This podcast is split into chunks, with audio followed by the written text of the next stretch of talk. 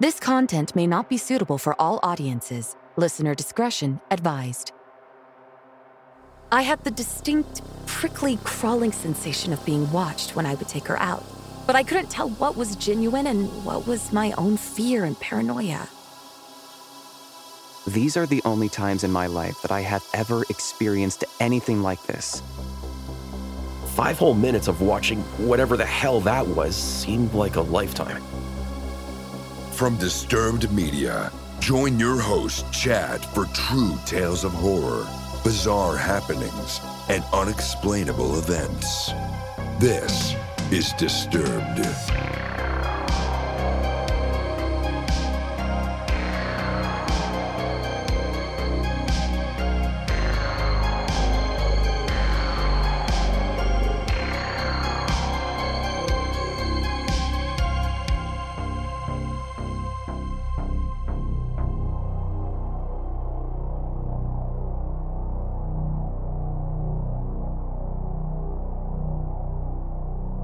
Welcome back in, everyone, and thanks for joining me.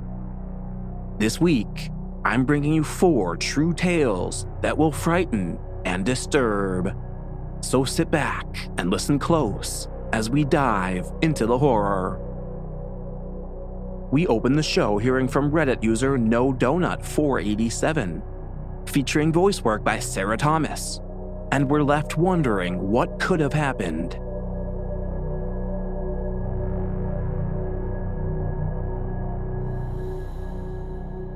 In 2018, I lived with my partner and my German Shepherd in the Humboldt Park neighborhood of Chicago.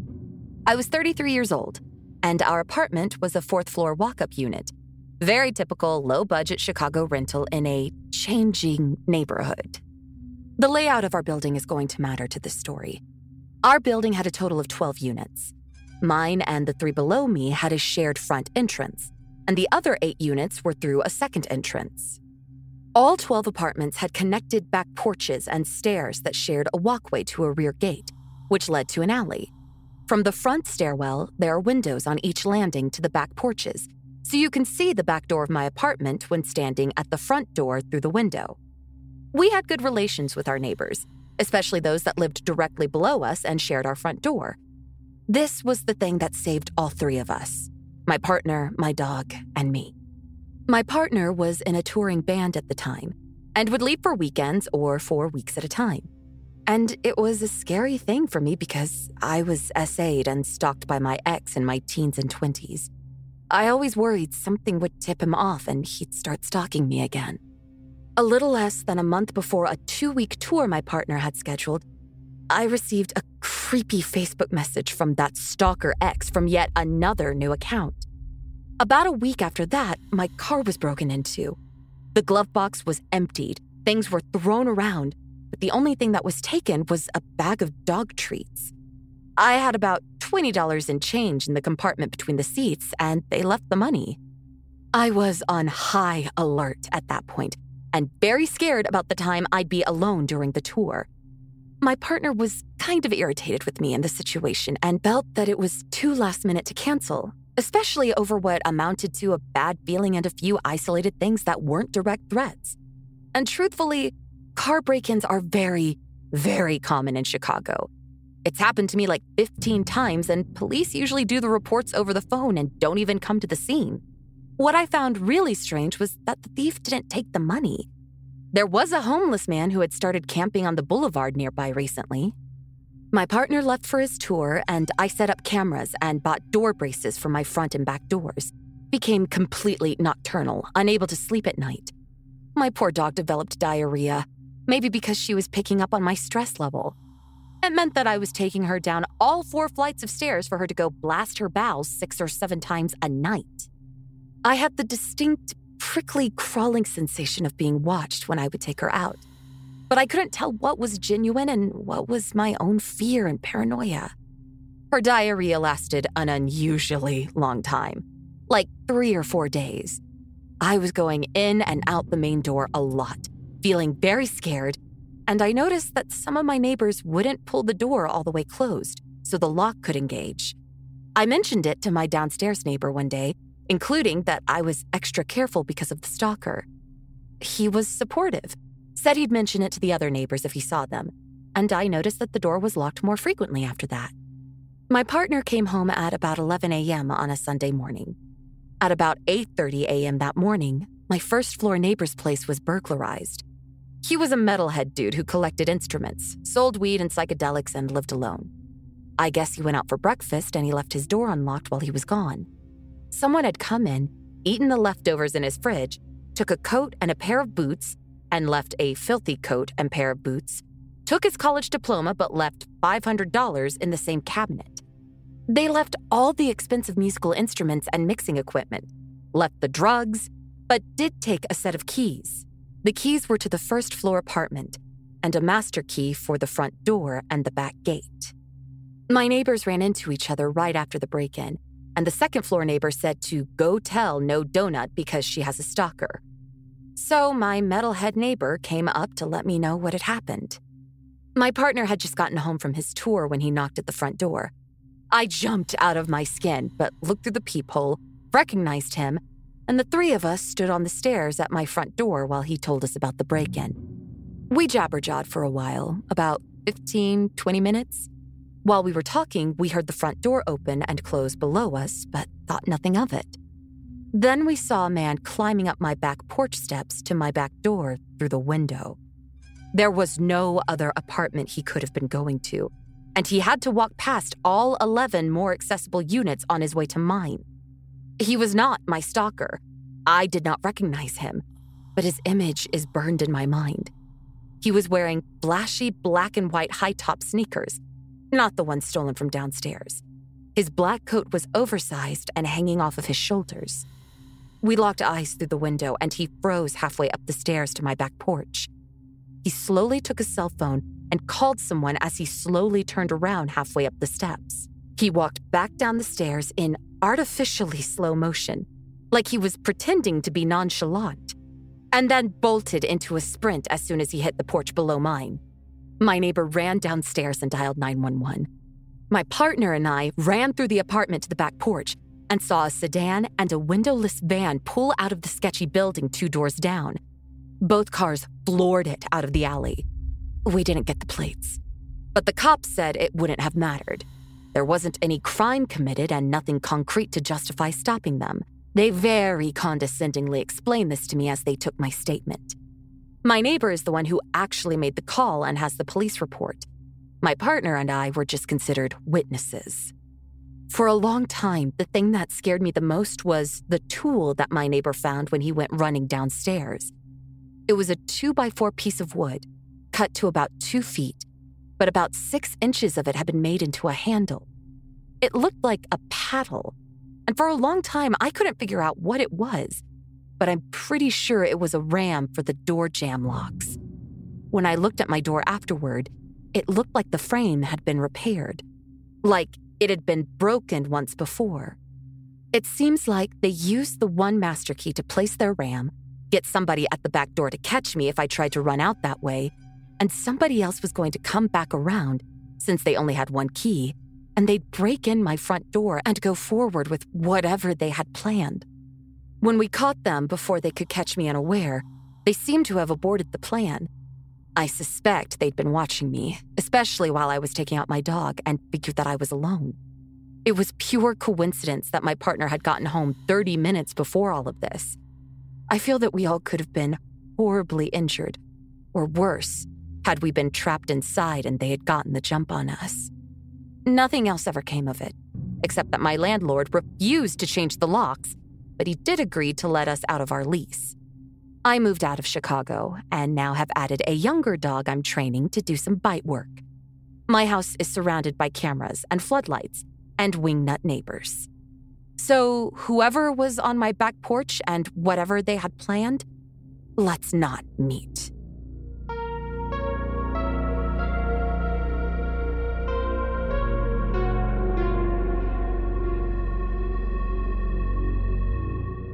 You're listening to Disturbed from Disturbed Media.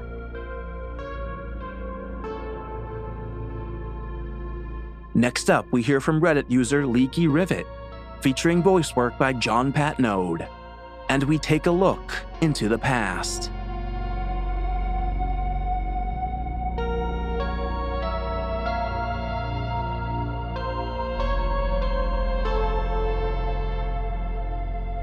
I work at an oil refinery slash chemical plant in the southern US.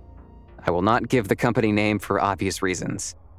I work primarily around the rail yard, but we do handle businesses throughout the whole eastern portion of the plant.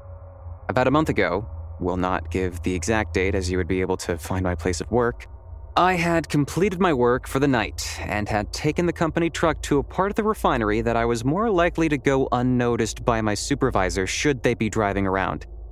This has been my go to spot to hide from the boss and sleep away the remainder of my shift for the past two years or so I've worked here.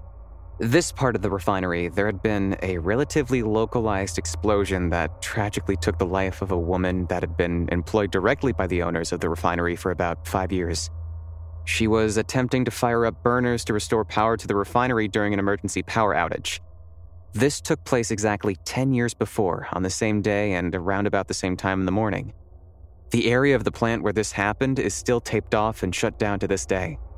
On this night, while sitting in the truck, it had begun to rain very heavily. We had been in a relatively severe drought for the past several months, so the poor weather was welcomed by all, especially with the notice the planet sent over the radio stating that there was lightning in the area and to stop work and find the nearest substantial shelter. I was watching a movie on my phone and finding it hard to stay awake with the sound of heavy rain on the roof of the truck. Sometime in the very early morning hours, although I can't be exactly sure on the time, I was awoken from my half sleep by a huge orange glow that completely engulfed me. It was so intense I couldn't open my eyes past to squint due to the brightness. I could only describe it as being very similar to staring directly into the sun. I immediately recognized that I was in the middle of an explosion. However, there was absolutely no sound, no heat, and no fear. For a moment, I questioned if I was still alive, but as the orange glow died down, I saw a woman, completely engulfed in flames, running for about five or six steps before falling to the ground. Since that day 10 years ago, there have been a number of pipes installed that run horizontally just above the ground in front of the furnace and meant to pass by it. She ran straight through them. I mean, she ran straight through them like they weren't even there. Then, just as I saw it, it was all gone. The fire was gone, she was gone. The whole space was just as empty as before. And I was back to sitting alone in a truck, listening to the rain. I obviously couldn't believe what I had just seen. I, like everyone else at the plant, was familiar with what had happened on that day and I knew exactly what I had just witnessed. I just couldn't wrap my head around how I had witnessed an event that had happened a full decade in the past. I drove back to our shop where I promptly clocked out and went out to my personal truck. I sat there for at least half an hour trying to come to terms with what I had just witnessed. After the initial shock wore off, I felt very indifferent about it. It didn't freak me out or anything. What I saw was just very matter of fact to me. Even still, though, I kept the story to myself because I figured there was very little benefit to telling anyone. An event like this is obviously hard to forget, especially in the only three or so weeks since it happened, but I've tried not to dwell on it too much because I know I'll drive myself crazy trying to comprehend exactly why I was somehow able to witness such a well known and tragic event from 10 years in the past. Then, last night, it happened again. We have a very small loading rack that sits in the back of the rail yard and hasn't been manned or used in years. Last night, the weather was very foggy to the point you could only see lights from the refinery for about 100 yards and could only see objects for maybe 25. I was driving the work truck down to a storage tank we have and talking on the phone to my mom about the whole trip she had taken to visit her mom in the next state over. As I turned the corner near the rack, my phone dropped the call. I didn't think too much of it because service can be spotty in parts of the refinery, although this area usually has a pretty strong signal. Nevertheless, I figured I would just call her back after I had arrived at my destination. I happened to look to my left to glance at the rack. I never had the opportunity to use it, and it had different equipment than I am used to using, as I often look at it when I pass in an attempt to picture how all of it worked. It sits about 50 feet from the road, so it's close enough that I was able to still make out details pretty well. As I looked over, I saw two men up there. They were wearing the old company uniform and seemed to be hooking up a large white rail car. These white cars are uncommon in our yard, but not unheard of. However, if we had one staged in this area, there is absolutely no way I would have not known about it. Nor is there any way I would not have seen it any of the other 10 or so times I had passed that area during the day. I could make out their faces well enough to know that neither of the men were anyone that currently works here.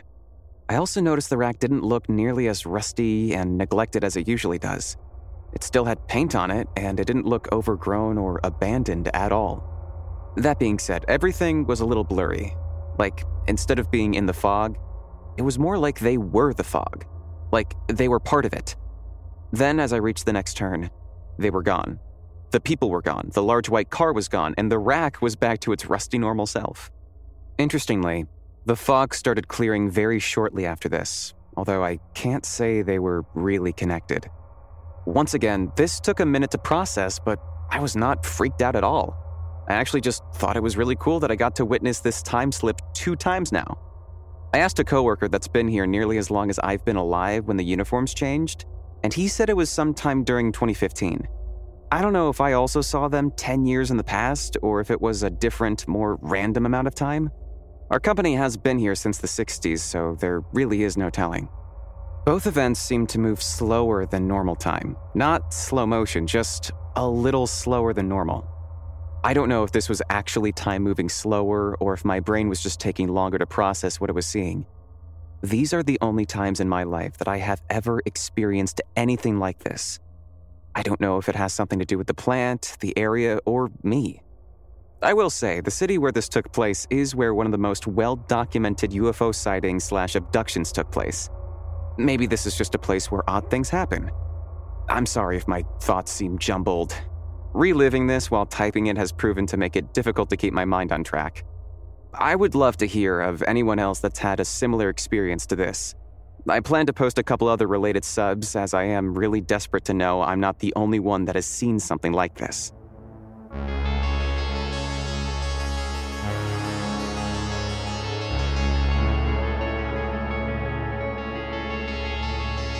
This show is awesome. Gives you thrills, gives you chills. My name is Eric Hargraves, and I'm enjoying the podcast.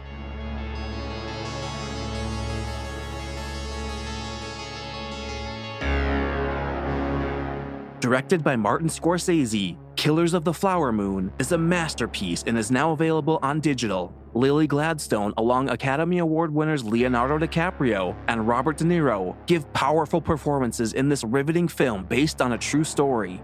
Buy the epic Western crime saga Killers of the Flower Moon on digital, rated R from Apple Original Films and Paramount Pictures.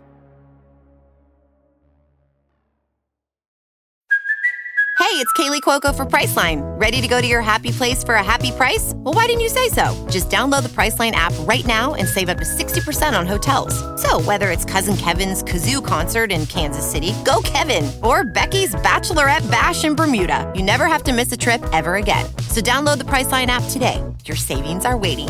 Go to your happy place for a happy price.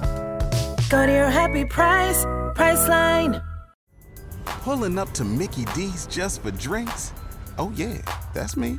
Nothing extra, just perfection and a straw.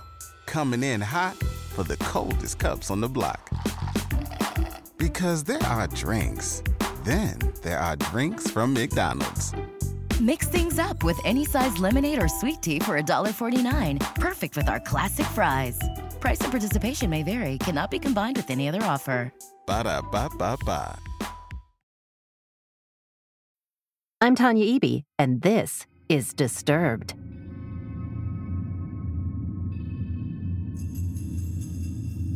Next up, we hear from Reddit user Linda Maiden, featuring voice work by Keona Bashful Echo, and we're left baffled and confused. This happened to me in December 1969. I'm a retired RN. I have experienced or witnessed many things that are beyond understanding, but I'm also a critical thinker. And my story changed my thoughts on our limited view of reality forever.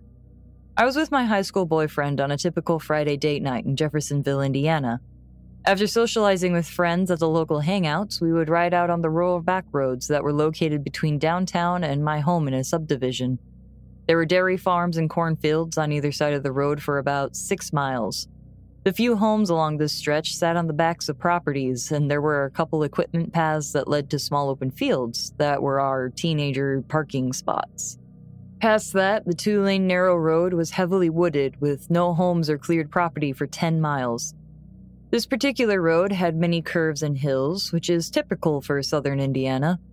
Sparse population and teenage driving led to many accidents. There were no cell phones in those days, and the standard operating procedure if one saw an accident was to stop, help, and pray for another motorist to appear to flag down to send to the nearest house to call to the police and ambulance or transport the victims to the hospital yourself. It was a very cold December night and snow flurries began. We left our parking area immediately as my curfew wasn't to be missed. The remainder of our drive to my home was through the wooded area, and on straightaways we saw taillights quite a bit ahead. As we were approaching the second sharp curve, we saw headlights shining from ground level and at an angle towards us. We immediately slowed and pulled as far off the road as possible. The grille was damaged, and the passenger side had struck trees. The headlights in the otherwise pitch black night were blinding, a fully restored, beautiful 1956 Chevy had apparently tried to take the curve too fast and had lost control. The car was off the road and on its roof. My boyfriend, Greg, grabbed his flashlight, got another for me along with a first aid kit from the trunk, and we ran to assist anyone that might be injured. The headlights had kept us from seeing how many passengers the car held. I clearly remembered my heart pounding from the adrenaline and my mind fearing injuries as nobody was shouting back to our calling out, and nobody was attempting to get out of the car. I could smell the strong odor of gasoline and burned rubber. The engine was running and making a knocking sound. Greg got down on his knees and opened the driver's side door, and I opened the back. The car was empty. He reached up and turned the ignition. The engine was now off, and the woods were silent. Nothing was making sense. Our headlights and flashlights were giving us light, and we started searching for a possible injured person. The windows were rolled up and started to fog. Greg had already searched the interior. At this point, our assumption was that the driver must have gotten out and we just hadn't seen him or her. We didn't understand why they hadn't answered us when we ran to help or why the car had been left running. We continued to search for a person around the wreck. We tried to go into the woods, but the underbrush and steep embankment was impossible to climb. At this point, we decided whoever was driving may have just walked away. We got back into Greg's car and drove slowly three miles back, then turned around and drove slowly the next six, fully expecting to find someone needing a ride home or to a phone. We were relieved that the driver must not be hurt, but couldn't imagine why they didn't see us or how they had left on foot without us seeing them. No other vehicles had come down the road. At this point, the remaining road we drove was covered with snow and we saw no tracks. There were no houses. We went to my house where my parents were waiting as I was really late. Greg told my father what had happened and then described the car and how beautifully restored it was in case he knew to whom it belonged. The whole incident just left us baffled. By the next day, we decided that maybe there was a house in the woods or side road we missed. We both were just unsettled by it.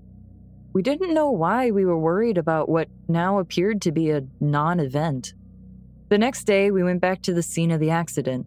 Both of us felt that we would find a house close by that had gone unnoticed or a side road. Something.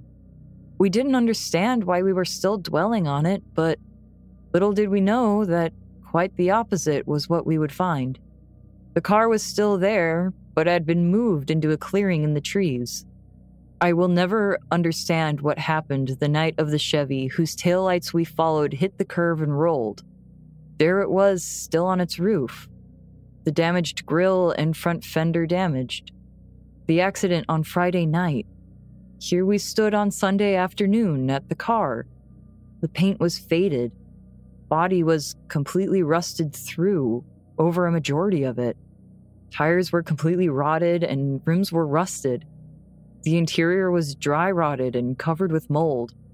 The windows were gone, and the windshield was broken with a basketball sized hole full of vines growing into and out of the car. The embankment we had tried to search was now a clearing, and setting further back into the woods was a small abandoned two room shack. We later did a property search, but it only led us to owners that had bought acreage with a shack and a car on it. All we were left with was a lifetime of questions surrounding a cold December night. It has been years now, but that night still haunts me.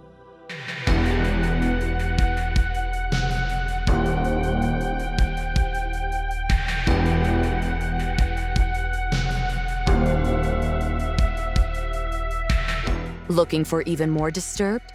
Join us on Patreon for ad-free listening, shoutouts, and Disturbing Calls bonus episodes at patreon.com slash disturbed podcast. Apple users can subscribe to Disturbed Media Premium directly in the Apple Podcasts app.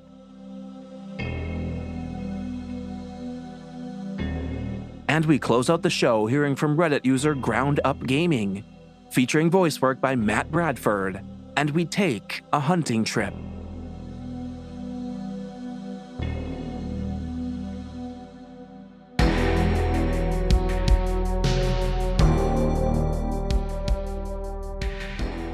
This happened to me over the weekend during a hunting trip.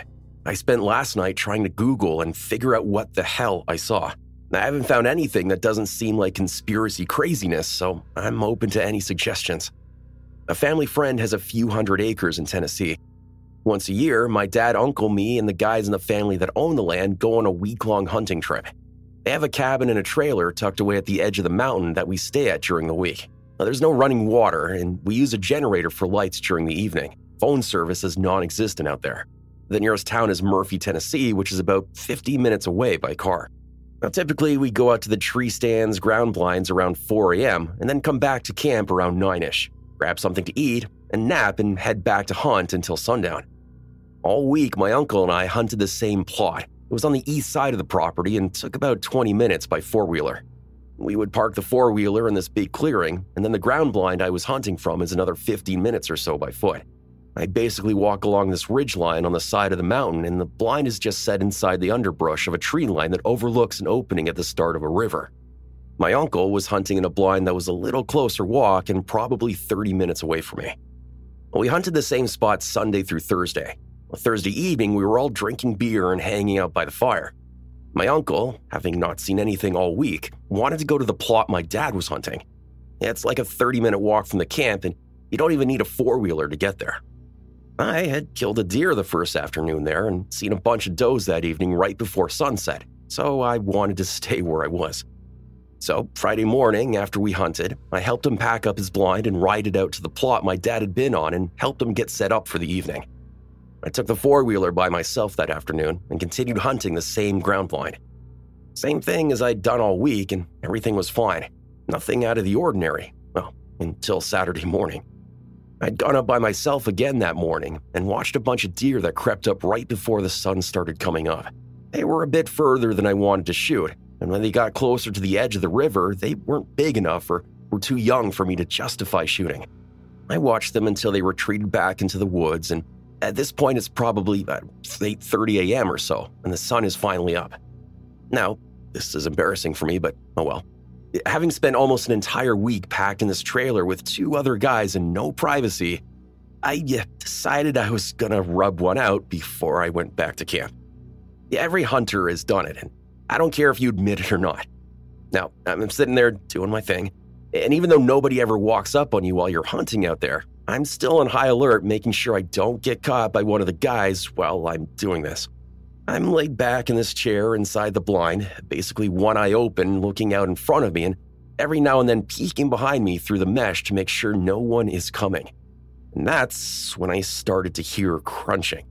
I knew it was people footsteps, and I could tell it was more than one person. It was to my right, and the mesh of the ground blind and underbrush kept me from being able to see who it was. Calmly put my junk away and quietly leaned up so when my uncle or whoever it was came up, I I could act like I was just sitting there hunting. Now, keep in mind, we were so far out in the sticks that it, it never even occurred to me that it could be anybody other than someone I was hunting with. I listened to them walking, and finally, I slowly stood up and poked my head out of the blind and peeked over the underbrush. It was four people walking towards the river in a line. They were wearing these black cloak looking clothes, like something they wear in Harry Potter, with these furry hats that covered most of their faces. Looked like some weird cult, but the guy in the back of the line was completely naked. I mean, he looked disgusting. His hair was curly and way too long, and he had a big beard that looked nasty, like it had a bunch of leaves and shit in it. Meanwhile, I'm bundled up with hand warmers in my pocket because it's like 25 to 30 degrees out. The guy had to be freezing. And no shoes either. I mean, this is thick underbrush we're talking about walking through. It rocks jutting up from the ground and shit. No sane person is out there in barefoot, much less completely naked. The sight of these guys was so unnerving to me that I was still standing there, frozen in an awkward half standing, half bent over position with my head out of the blind watching them, before it clicked with me that I needed to slowly sit down. At that point, they had passed the point of the blind where I couldn't see them and were walking with their backs to me towards the river. I slowly sat down and put my rifle in my lap and watched them all step ankle deep into the river. They were facing side profile away from me towards the woods. I could see two of the clothed people moving around the naked guy, and one of them was standing still holding their arm out in front of them. I got the nerve to look through my scope at them. It looked like two of them were washing the guy with the river water, and the other one holding their arm out was holding a chain or something. The one holding the chain was talking, but way too far for me to hear any of it. After a few minutes, the two doing the washing stopped, and all three of them held hands around the naked guy. And they started moving in a circle around him while he just stood there staring ahead. They did this shit for five minutes at least. That doesn't seem like a long time, but five whole minutes of watching whatever the hell that was seemed like a lifetime. Just something of note, and this clicked with me recently. Whatever they were doing seemed time based. My watch beeped at 9 a.m. and nearly gave me a heart attack. Well, there's no way they could hear it, but in my head, I was picturing them all turning and looking at me. But right after my watch beeped, they stopped a few seconds later, so 9 o'clock on the dot. The three clothed people stepped back in a line in front of the naked guy and they walked back the way they came from. Exactly like they came in. None of them talked or broke the line they were walking it. And it was terrifying because the way out for them was the first time I could have truly been in their line of sight. They never saw me though. and I watched them once they passed me head back up the mountain from where I assume they originally came from. I waited for 30 minutes or so and booked it out of there so fast.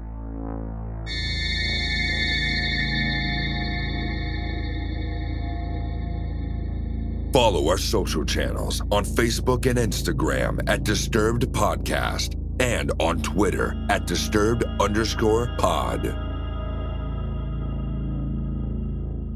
And a big time shout out to our newest Plus members Marianne Wagner, Rob Strothman, Naomi Garcia, Ghost Lover, Nicole Bryant, Brianna Poston, Jean Cheek, Zombie Hunter 872, Sarah, Shannon McKnight, Ellie, Rachel Germershausen, and Leslie Young.